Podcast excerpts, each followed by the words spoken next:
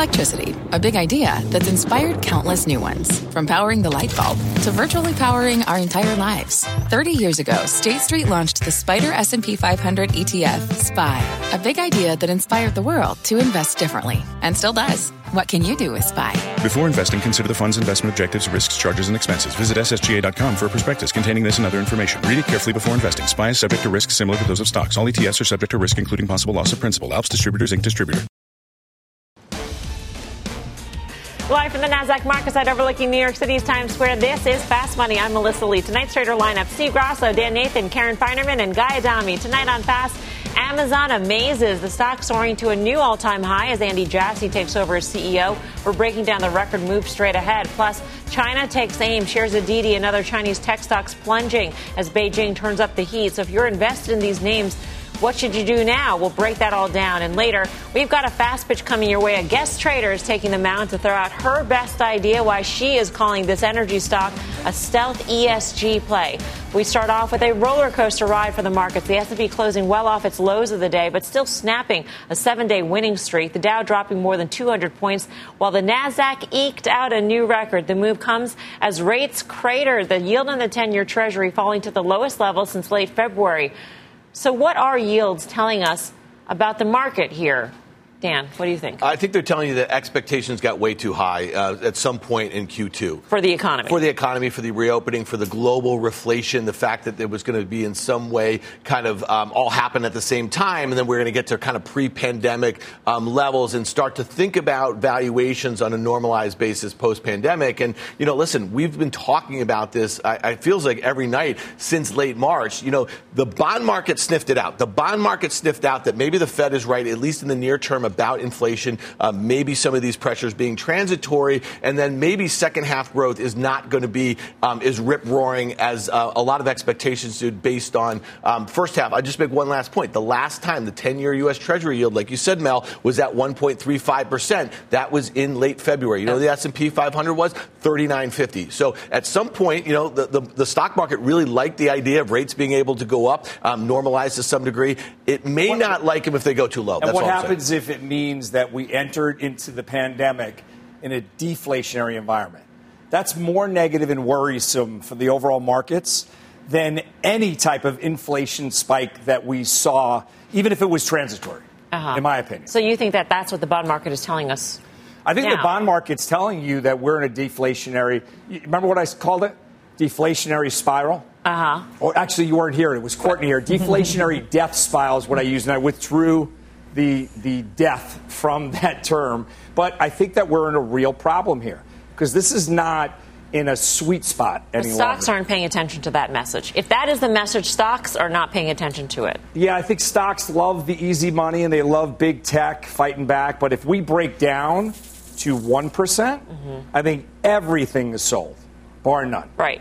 But maybe, I mean, to look on the bright side of things, we closed at record highs on Friday for all three major indices, and here we are, barely changed, Guy. I mean, maybe this tells you this is Goldilocks. This is just enough for the growth trade to stay on, and maybe steep enough in terms of the yield curve for financials, even though we've seen those sell off recently. You know, although I can't see you, I know you have that Cheshire cat grin because you knew by saying that you would start the show off by you know just getting me all exercised, and you're correct. You you succeeded in your in your quest, so kudos to you. Goldilocks scenario. I mean, I'm hard pressed to believe it. Although the S&P 500 and clearly the Nasdaq are telling you that Steve has been right on the deflation part. And kudos to Dan. I don't know what a kudo is, but Dan's been all over this for a while now, saying yields would do a back and fill down to 125, and it certainly looks like we're on their way to those points. What I'll say is this I think Steve is right in terms of deflation. You have it in terms of technology, the biggest deflationary force in the history of mankind. Uh, but there is inflation in all the wrong places. I don't know how that's reconciled because those prices that are going up, I don't think they're going down nearly as fast as they went up, and I don't think they're going to be as transitory as the market hopes they will be. The backdrop to all of this, Karen, of course, is the start of earnings season just a week or two away here. So, I mean, are, are companies do they have incentive now to say everything's coming up roses in the back half of the year?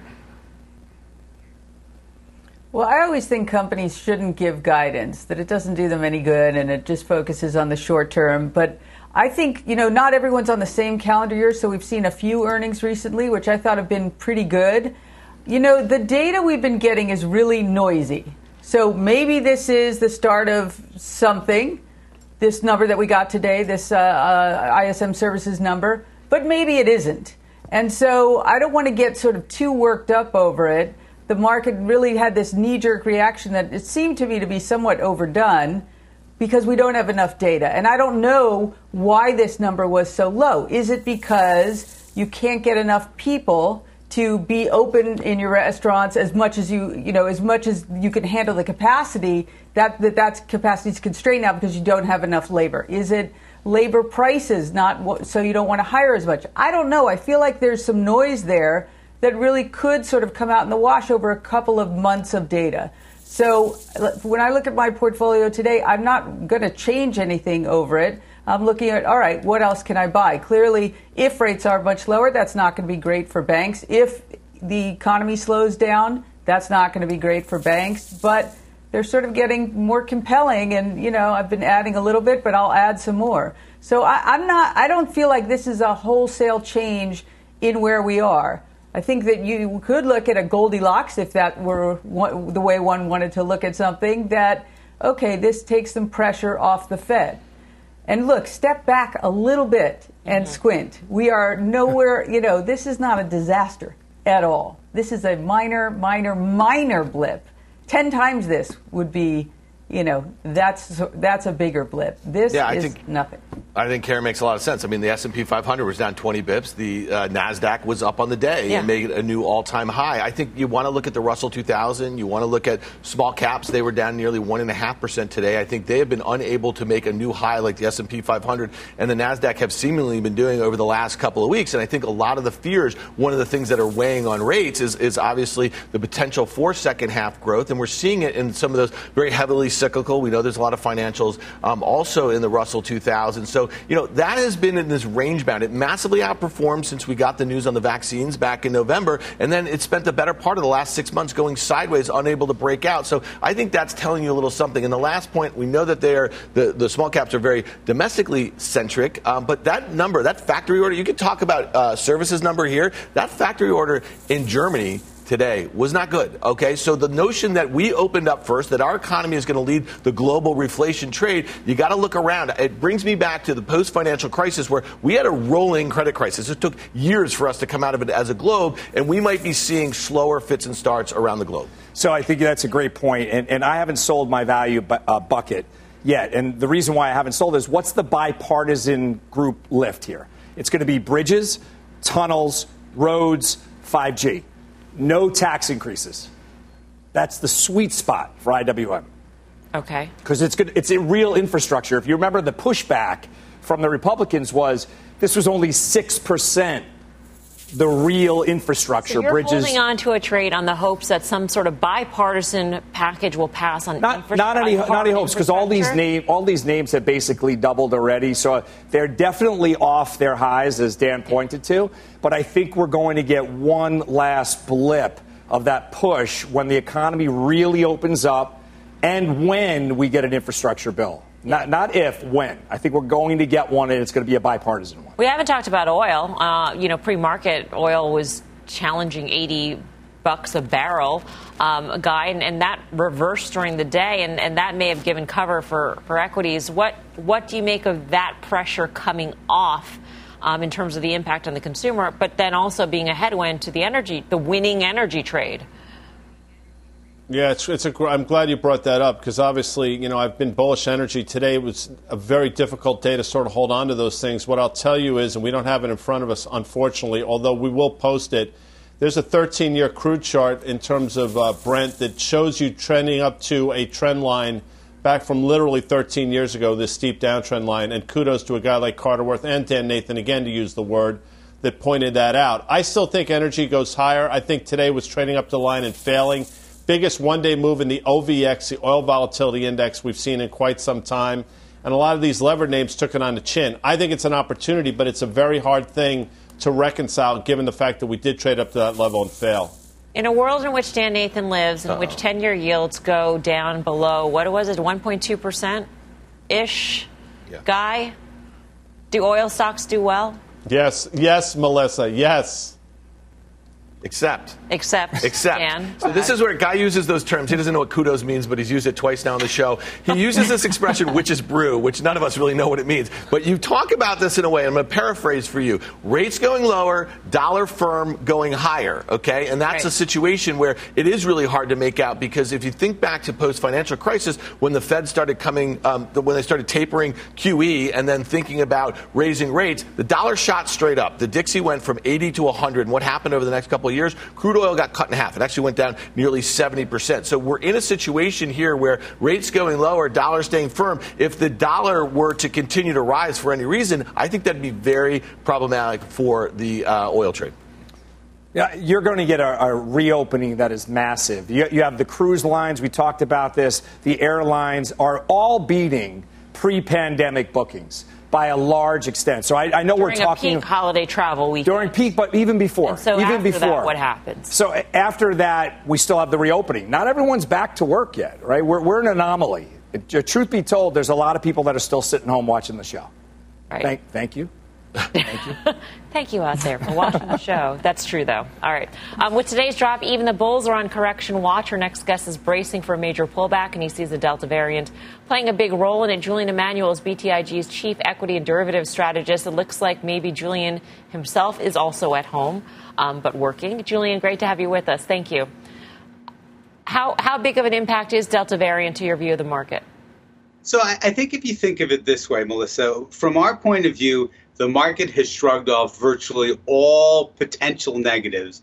And here we are. Essentially, we all know that the last several days have had the highest degree of mobility, uh, certainly in the United States, since the pandemic began. Um, and what we've seen after spikes in mobility has tended to be uh, spikes in in the virus. So if you combine that with this idea that Japan is going to stage the Olympics uh, later this month, and what's really important is the potential reopening of the labor market in September when kids go back to school, and at the same time that supplemental uh, unemployment insurance runs out, you have a number of events that, in our view, the market is pricing very favorably and really doesn't account for any potential uh, upticks in the virus that could sort of upset the, the apple cart of the series of events that we're about to have in front of us. We started the show with a question, Julian, and that is what what does the 10 year yield lowest level since February or so tell you? Um, and couple this with, of course, markets sitting pretty much at record highs across the board. What do you think uh, the message is? The, the messages are somewhat mixed. And, and actually, if you think about it, that is consistent with a market that, in our view, is likely to take a pause with, within the context of a market that, looking at a year or two from now, is likely to be substantially higher than where it is.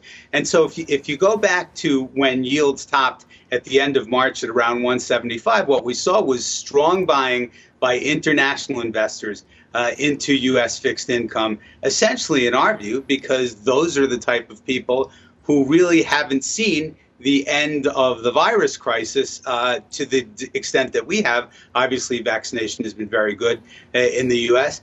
And what we've had was in the wake of the Fed's announcement uh, at, at the last meeting, uh, the expectation that there might be a taper, which sent the yield curve flatter, sent 10 year yields lower, which ha- obviously haven't recovered from there. The combination of that and uh, the fact that, again, we do have a potential headwind uh, with regard to public health in, in the coming weeks has caused pressure on yields. We would agree with uh, what uh, a number of, of your panelists uh, have said is that if yields start to drop significantly lower than this 135 support level, that's likely to be a further negative for stocks.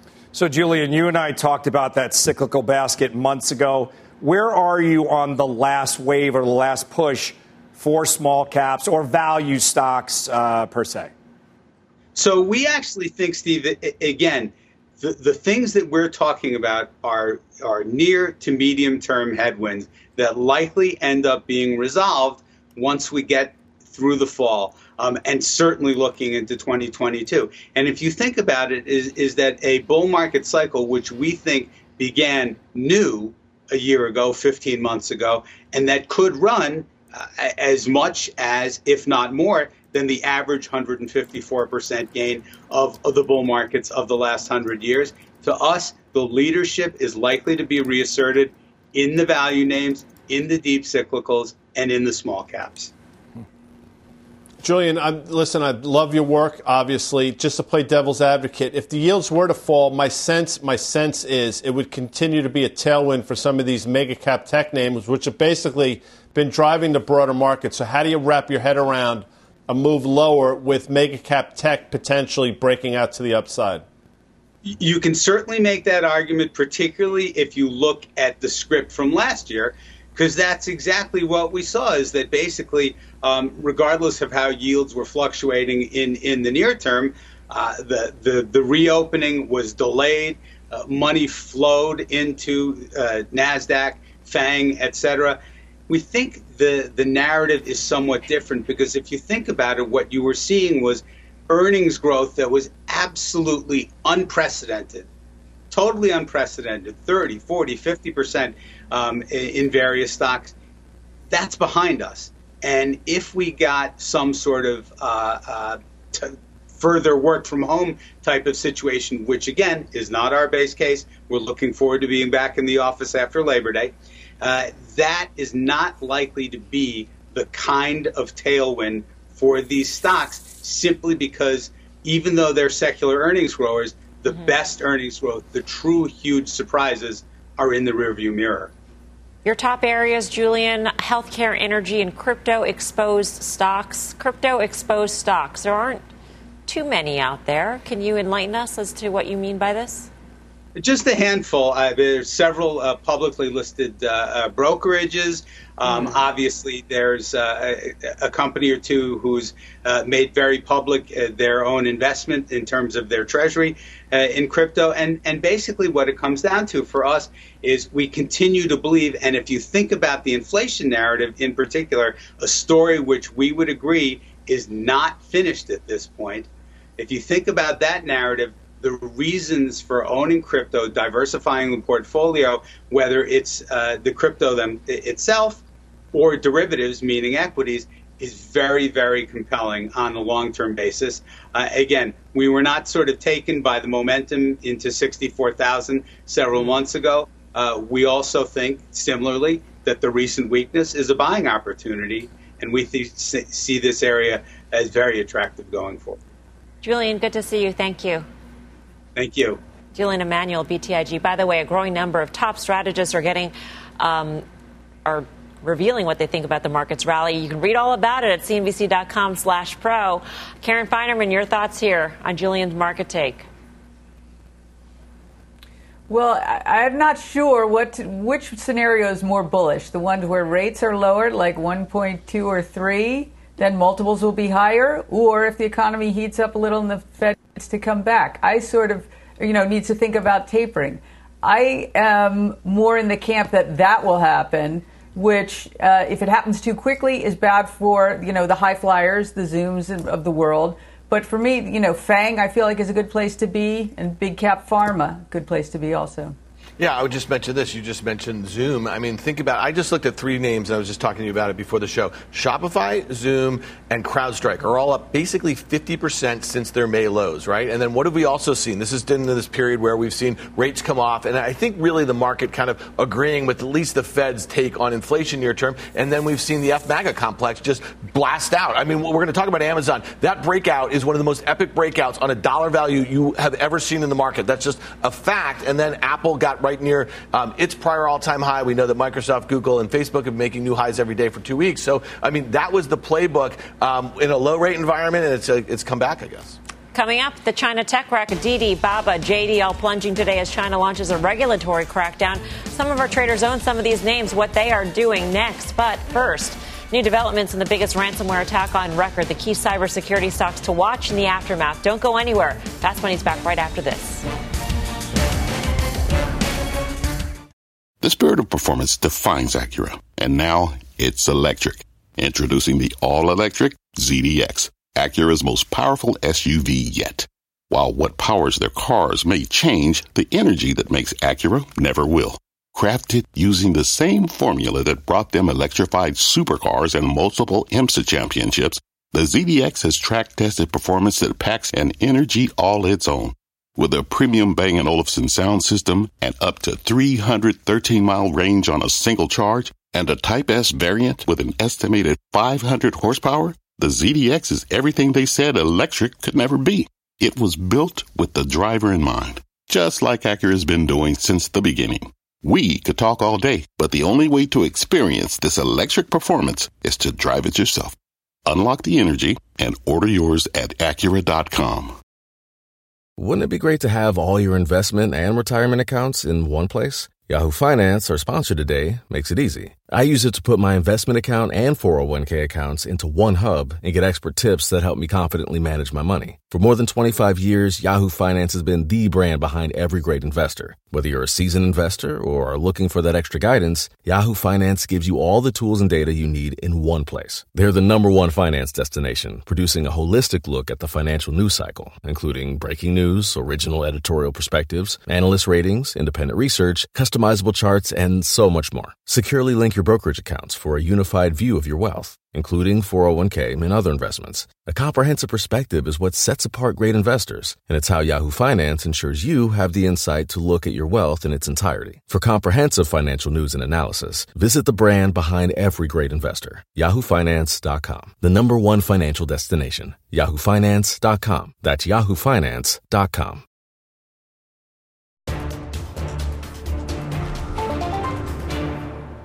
Welcome back to Fast Money. We're watching the cybersecurity stocks in the wake of the biggest ransomware attack on record.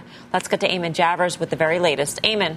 Melissa, here's how it became so big. The software management company at the center of this said only about 50 of its initial clients were directly impacted by the ransomware, but all of those clients have customers of their own, and those customers were then impacted as well. The total universe that we're looking at here, they say, is about 1,500 total businesses globally. 700 of those companies are here in the United States. The company describes them all as small and medium sized businesses. Examples include dentist office, small accounting offices, and local restaurants. We heard from the White House today. They are reserving the right to respond, Melissa, here, saying they're going to finish up the attribution process. Uh, and if it is determined that this is the Russian government behind this, they say they will be prepared to respond. President Biden himself said he is still gathering detailed information, but so far what he's seen suggests minimal damage to those American companies, Melissa. All right, Eamon, thank you. Eamon Javers. Um, Guy, you were pointing out the, the monster Yes. moves across the sector today. Why are you We've laughing? talked about these for you know we've been talk we've been talking about them for a while. I mean, some of the names CrowdStrike is absolutely broken out. It's through that prior all-time high. Zscaler is the name we've mentioned uh, pretty constantly over the last four or five months. That's up against their February highs, and so is Palo Alto Networks. Look, I still think these names work. I will tell you though that in terms of Zscaler, right up against that 230 level, huge potential for a double top. I know Dan Nathan, who's probably sitting to your left, is looking at a chart right now and will back me up, as is Palo Alto Networks. Uh, CrowdStrike's broken out. I still love the names. It's probably a good idea to take a little money off the table in ZS and PANW, though. You are right in terms of Dan sitting to my left, which is not news to the viewer since they actually see it, but news to Guy, I guess, since Yeah, you I, I think he's right to, to, to highlight that CrowdStrike breakout, and you know, Pan, maybe maybe Palo Alto, and maybe Zscaler are on their way to do it. But can you have a sustained breakout, establish a new range after you've had a run from, in the case of Zscaler, from 160 to 225? Um, you know, probably not. You probably need to consolidate a little bit at those prior highs. Um, you know, valuations have not been a concern in these names, and we have these kind of hack after hack after hack. I remember five years ago we talked about a target hack or this hack, and these guys would have a one-day move. These have been sustained moves. I think they've um, they've sustained these valuations for these names. Well, it, it is amazing that, that, you know, we sit here and we read about REvil, and this is Right. the second time they've done a major. We've had so many attacks. This group in particular, JBS shut down our meat industry for days. Wouldn't you think, though, to that point exactly, that all of these should be up dramatically? So CrowdStrike, I agree with. That that one is uh, has the best chart in the space. But FireEye, that's not an impressive chart. It's a lower high. Um, PANW up up uh, eight percent, but lower high. It's actually up ten percent for for the year. But Zscaler slightly lower high. So I get what Guy's saying. but I'm not convinced there either.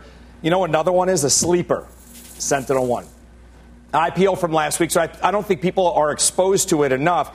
That one looks like it has the potential to do something.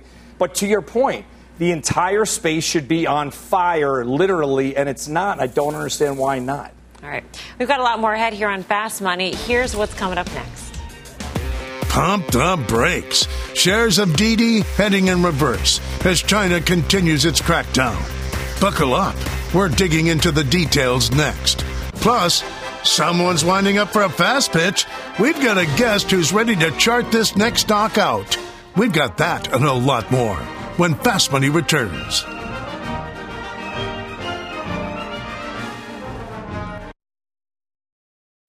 What's on the horizon for financial markets? At PGIM, it's a question that over 1,400 investment professionals relentlessly research in pursuit of your long term goals. Specialized across asset classes, but united in collaboration, our teams provide global and local expertise. Our investments shape tomorrow, today. Pursue your tomorrow with PGIM, a leading global asset manager.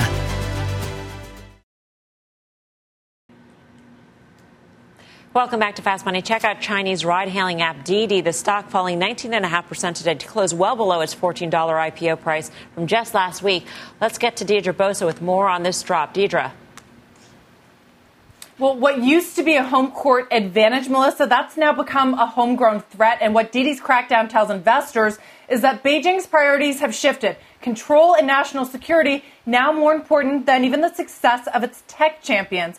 That could have implications beyond Didi. Other U.S. listed Chinese companies, they tumbled today after an already rough year. Even Alibaba, which has faced regulators and paid a nearly $3 billion fine, was under pressure in the session. So investors, they may be wondering if even Baba is in the clear. Meanwhile, Melissa, sources tell me that TikTok parent ByteDance its IPO could be delayed until 2022, and its valuation in the private market, which I'm told is just shy of $450 billion, could take a haircut. This all raises an important question for investors, and that is how much transparency are they getting when it comes to Chinese companies? The journal reporting earlier today that Didi was warned as early as three months ago that it should consider delaying its IPO, but instead it pushed ahead, even speeding up its roadshow. Early investors that I spoke to were not aware of that warning, and they're asking questions now, Melissa. I don't blame them. Deirdre, thank you. Debo. in San Francisco. Karen Finerman, we had the same exact question. We had this conversation. If that is true, if the journal report is true, and they were asked in some fashion to delay its IPO, should that have been disclosed to investors? And one asked, was that in the S1? You did some digging. Right, I did some digging, and you know, you and I spoke about this uh, earlier today they had a very broad number of risks. And if you look really hard, it seemed like this could sort of be covered under that. You know, that there are regulatory threats that, that could affect their business, that could prevent them from growing. I mean, it, it was sort of a grab bag of all kinds of really bad things that could happen. And so maybe that would cover them. But if I were an investor on the Didi IPO, I would be pretty upset about this. I mean, we don't know the full context of the conversation, so we don't know if there was something beyond, well, maybe you should delay, because it doesn't seem to me that a suggestion to delay is a suggestion. It seems to be like it's a, it's an edict. So I'm not quite sure that those two things. I'm not quite sure how that happened. I would be really upset if I were a Didi shareholder because I would feel misled, even if that language gives them some cover. I would not be happy. And it certainly casts a pale over any um, uh, future big Chinese IPO. Um, right. That you know you got to be really concerned. All that having been said, I own one. It's not a big IPO. It was a big IPO. It's Alibaba. It goes down on any other big cap, you know, Chinese news like this. However, I look at the valuations just the Alibaba business, without any of their stakes and all these other things, without Didi, without uh, Ant, even though it's been emasculated. Uh, if that can happen to an ant, I don't really know. But they, all those things are not included at all in the valuation, and it's under 20 times ter- earnings when you back out the cash for a company that's just, you know, has an extraordinary presence. So I'm staying long. It has absolutely been painful, but. Um, I feel like it should be at a discount. It's at a gigantic discount to I where think that was like the line of the night. Yeah. If you can demasculate I mean, she is on an, fire. an ant. Um, but the question here, you could do the sum of the parts evaluation. I mean, I, I get that, but for a situation in which it's a regulatory overhang, and everybody thought that maybe the regulatory issues were somewhat settled or, or you know, put to rest with the $3 billion fine, and yet here we are down again for Alibaba. Uh, Guy, I don't know how, how you wrap your head around that because there is this intangible out there still that is impacting the stock, regardless of what the valuation is of the parts of the company. That's exactly right. And if you look since Halloween, boo, by the way, I mean, when it was $319, Alibaba's made a series of lower highs and lower lows. And quite frankly, to break that trend, it's probably got to close above 230. So I think if you're trading it, you'd rather buy the breakout above 230 or you're looking for a sub 200 print at some point. And in terms of emasculating an ant, you need a surgeon with really, really small hands, Melissa. Just the more you know type of stuff. Very small tools as well. Can you imagine? Um, big options activity uh, in one of these names. Let's get to Mike Khouw for that. Hey, Mike. Yeah, Alibaba, which is actually a name that trades quite a lot of options in any case, but it traded over 400,000 contracts today. Large part of that was due to the fact that it traded more than two times its 20 day average put volume. And the most active puts were the ones that expire at the end of this week 202 and a half strike puts. Over 9,100 of those traded for about 56 cents. And buyers of those puts are obviously betting that Baba could potentially actually violate the May 13 low of about 206, I think, and possibly targeting that 200 level that Guy was just referencing by the end of this week. But of course, you'll notice that those options are not particularly expensive. I don't think that the options market is implying quite as much downside for Baba as some of these other names, possibly on the valuation that Karen was mentioning. Yeah, it's interesting. You know, this is the 100 year anniversary of the Communist Party. It seems like this is kind of coordinated. You know, they're kind of like flexing on capitalism a little bit, but these are like they're champions, as you say. And I suspect we're probably pretty close to a capitulation as far as how, how far they're going to go to kind of, you know, I, I, would say kneecap some of the, some of the, well, I mean, it's, it, Unless you're, you're thinking like, of the, the well, no, no, no, no, yeah. no, no. I think you're making good points. Unless, yeah. unless they're thinking of the long game, and the long game is to control the data yeah. of the country, because in the long run, this will get them ahead in the race in AI. What they're doing right now, though, is is definitely a tailwind to our markets because there's money coming out of these names and going into the U.S. mega cap counterparts. And if we are close to that capitulatory moment, then it's going to be a negative for our markets. Yeah. Right now, it's a tailwind, and it could easily become a headwind. Yeah, real quickly though, you know, back in November when guys said the stock was above 300, you know what happened uh, in Alibaba? Then Jack Ma, the founder, disappeared, Disappeared. for a couple Yeah. months. I mean, so so if these guys want to do that, they can do that. Um, I don't think they're going to use that play out of the playbook again, but we're probably pretty close to a bottom in some of these names. All right. Um, Mike Khouw, thank you for more options action. Be sure to tune into the full show. That's Friday, 5.30 p.m. Eastern Time. Coming up, a prime pop shares of Amazon topping the tape, soaring to a new all-time high. We'll break down how our traders are playing this record move. But first, we've got a fast pitch coming your way. A guest trader is taking the mound to throw out her next best idea. Find out if you think this energy play is a home run investment. The name when Fast Money returns.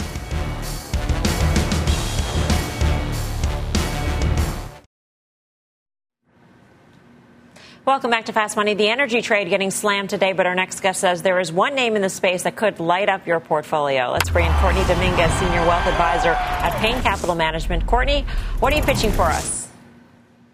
Yeah, so what I want to talk about today is chart industries, which I think is a really interesting opportunity right now because it's a great way to play the rebound that we've seen this year in the energy space, specifically in two ways. So, first of all, it's actually a great way to play your traditional energy, which I know there's still a lot of talk about your renew- renewable energy sources. However, your traditional energy sources are likely going to be really the play over the next couple of years, and they have that exposure in both natural gas and energy. But on the flip side, they also have renewable energy exposure. So you're getting both the new and the future energy sources by this stock. And specifically in their renewable sources, you have things like hydrogen and carbon capture which is really intriguing because you're already seeing governments and private sectors increase their interest there. And even in carbon capture, you're seeing things like Exxon uh, showing a lot of interest there, which is already a customer of theirs. And interestingly enough, I do think that that's really going to be where their future growth lies, is in their renewable energy. And that's why they're expected to see earnings per share have really positive growth here, about 44% this year, 33% next year, and 25% over the long run, which is very impressive. And on top of that, you want to think of this as really a growth play as opposed to an income play. They don't pay a dividend but they're actually really used, utilizing their cash. Where last year, even with COVID, when your midstream sectors were down, they were still able to benefit and increase their uh, cash flow. And they were actually to take advantage and opportunistically take advantage of some acquisitions in the hydrogen space, which is putting their best foot forward as we as we go into a recovery here. I think you're likely going to continue to see that in 2021 as they'll pay down debt and have more acquisitions. And I think for all those reasons, it's a really good opportunity to look at in the energy space right now. So, Courtney, I like that the cryo tank is responsible for 35% of the sales. What makes me mm-hmm. nervous, and, and the question is, does it make you nervous that the top 10 clients are responsible for 40% of the revenue? Uh, potentially, but I think you you want to look at this both short and long term, right? So I mean, these are big players who in the energy space who are their top customers. Um, but right now, you have some of their specialty products, which again is their renewable energy, is only right now about 20% of their revenue, but that's expected to be as much as 50% of their revenue by 2025. So I think you're going to see this big shift where that will change over time, and I think that's why you want to look at this as more of a long term play here. All right, Courtney, thank you. Uh, no more questions here. We're going to vote. Are you buying Courtney's pitch? On Chart Industries. Guy, what do you say? Uh, will you read the, my smartboard for okay, me, me please, Melissa, if you could? Chart please. Industries is greater than, greater than sign. Chart House, hashtag CDOM. Courtney Dominguez. Yeah, CDOM, of course, Courtney Dominguez. Thank you very much. Yeah, if you look at it, Barron's actually had a piece on these guys, June 26th. I'm with her on this. I don't know why you played the sad trombone. I think she's right. 25% EPS growth, reasonable valuation, buy it into earnings on July 22nd. Karen, what do you say? Yeah, um, I like it. That's an industrial gas holder, in case it wasn't painfully obvious what it was. I like this story. I think it's it's a little bit expensive, but I think you know I like the spaces that they're in, like industrials. I, I you know I, it's interesting to me, and maybe a bite size for somebody for an acquisition. So I like it. Mm. That looked like a milk jug too, but yeah. you know, uh, Dan. Yeah, I'm a little gutless normally when it comes to the energy trade, but I like Courtney's uh, trade idea, and wow. I look at that uh, valuation, I look at the growth, I look at what Karen just mentioned. That customer concentration that you talked about with a six uh, billion dollar enterprise value could make them an acquisition target too. So to me, I like the call. All right, Steve, round it out. I'm going to say it's a buy as well, and I do like the idea that if it starts to gain some attention from the investment community, there is a 10% short interest. I think someone else said that, so kudos to someone else who said that. Buy. And kudos to Courtney by the way. Um, clean sweep here. Courtney, great job. Courtney Dominguez. So the traders are buying the pitch. It is your turn, America, to cast your vote. Are you buying Courtney's pitch on Chart Industries? You can vote in our Twitter poll at CNBC Fast Money. We'll have the results later on in the show. Shares of AMC dropping in today's session. The company pulling plans to issue 25 million more shares. We're breaking down the details next. Miss a moment of fast? Catch us anytime on the go. Follow the Fast Money Podcast.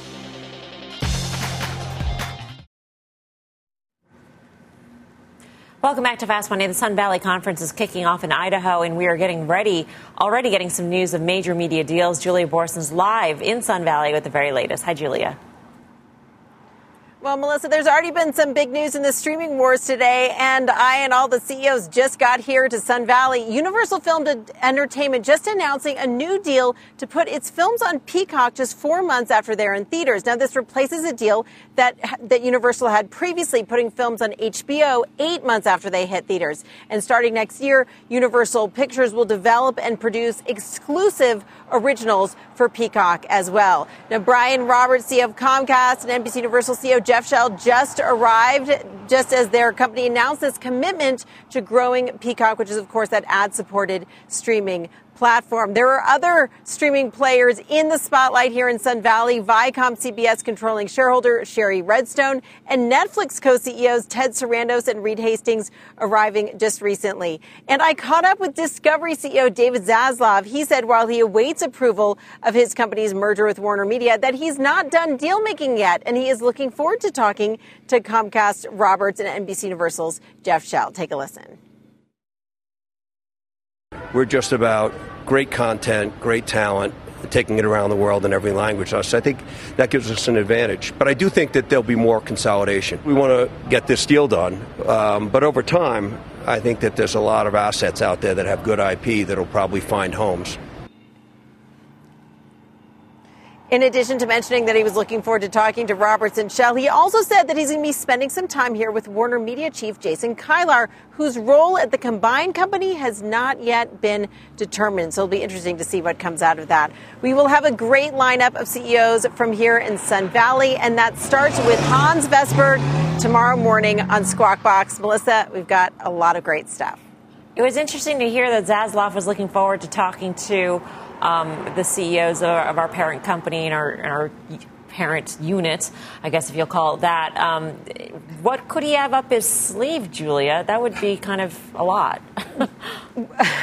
Well, look, it, it, would be a lot, and and Roberts and Shell both said explicitly that they don't think that they need to buy anything right now. They were asked this at some investor conferences in May, and they said they didn't feel like there was any pressure to make acquisitions to get larger. But I think what Zaslav is talking about is down the road. Maybe there's an opportunity to com- combine his companies with NBC Universal. I think that Zaslav likes to build, and it sounds like he's not done yet. Whether uh, Shell and Roberts are interested in that, that's you know to be determined. But they have made it very clear clear they don't think it's necessary um, to make any acquisitions right now. And the reality is, Melissa, right now the main thing is getting this deal approved. Zaslav thinks it could be says says it could be about eight months for that regulatory approval before we see the merger of Discovery and Warner Media. I've heard it could be even longer. We'll see how that pans out.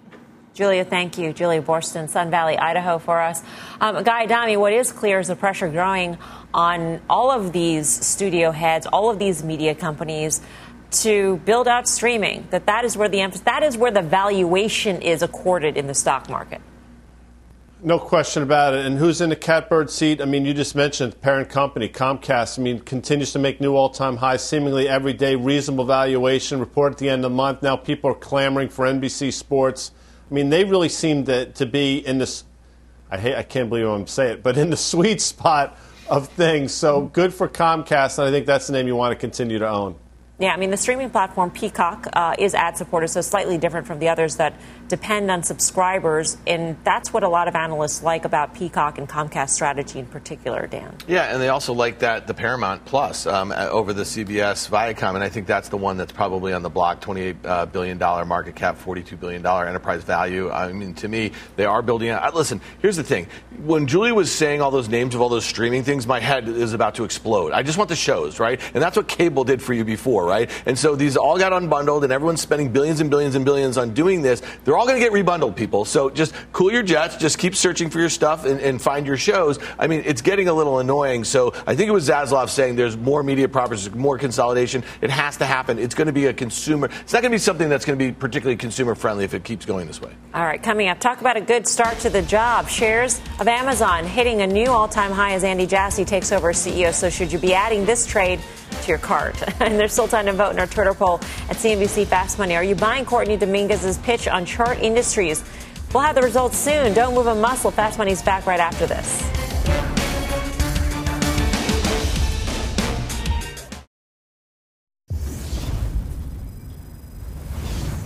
Welcome back to Fast Money. Check out Amazon topping the tape today. The e-commerce giant soaring to a record high on the first day of trading under its new CEO. The company also getting a boost as the Pentagon canceled its $10 billion Jedi cloud contract with Microsoft. Uh, Steve, what'd you make of this move? So uh, it felt like, well, there were a number of reasons why you could say that money flowed in Amazon, right? Money was coming out of Chinese large cap uh, stocks.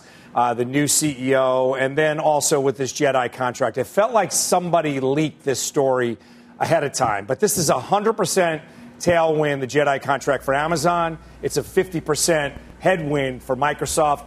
I think they'll both be just fine when the smoke clears, though. Yeah. Karen, you're taking a close look at Amazon. Yes, I actually bought some Amazon today. I've been, you know, struggling with position size in it for a while, and I was just thinking, all right, you know, it's, it was doing really well even when the market was down a lot today and then it you know gained steam at the end of the day. I think you know the last half of the day on the Jedi news. I agree with Steve. It's not that big of a deal to either of them. I did see a story tonight that maybe they're going to split the contract. That's not. That's sort of not really relevant. Um, I also don't think the new CEO is. I don't. Is really going to change the trajectory. It's possible, but um, I just felt like you know what? If I went home long, it's the same as buying it here. I don't have enough. Let's buy some here. How did you wrap your head around the you know sixty something forward PE? What changed? It, it is a difficult one. I look at the free cash flow and I look at the valuation of their free cash flow versus others. It is high. The, the you know the, the yield is low. The free cash flow multiple is high, but it's not insane. And when you compare it to some of the ones that I think are more insane, that's how I get comfortable with it. It's not the most comfortable I've ever been, but they deserve a premium multiple for sure. Well, last call to vote in our Twitter poll. So go to Twitter right now. Do you think Chart Industries is a buy? Vote. We've got the results coming up next.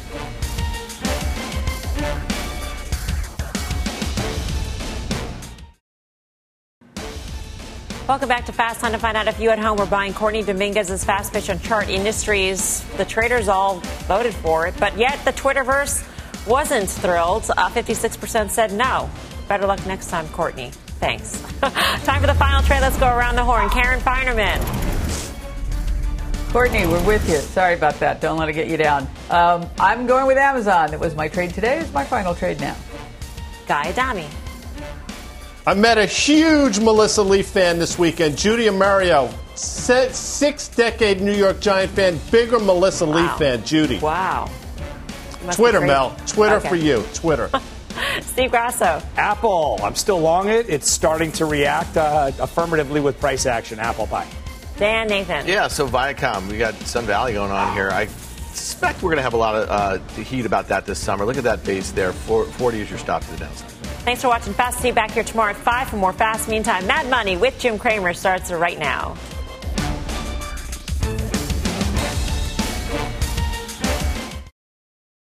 This podcast is supported by FedEx. Dear small and medium businesses, no one wants happy customers more than you do. That's why FedEx offers you picture proof of delivery, packageless and paperless returns, as well as weekend home delivery to 98% of the U.S. on Saturday and 50% on Sunday. See the FedEx service guide for delivery information. FedEx Ground service is also faster to more locations than UPS Ground. See what FedEx can do for your business. Absolutely, positively FedEx.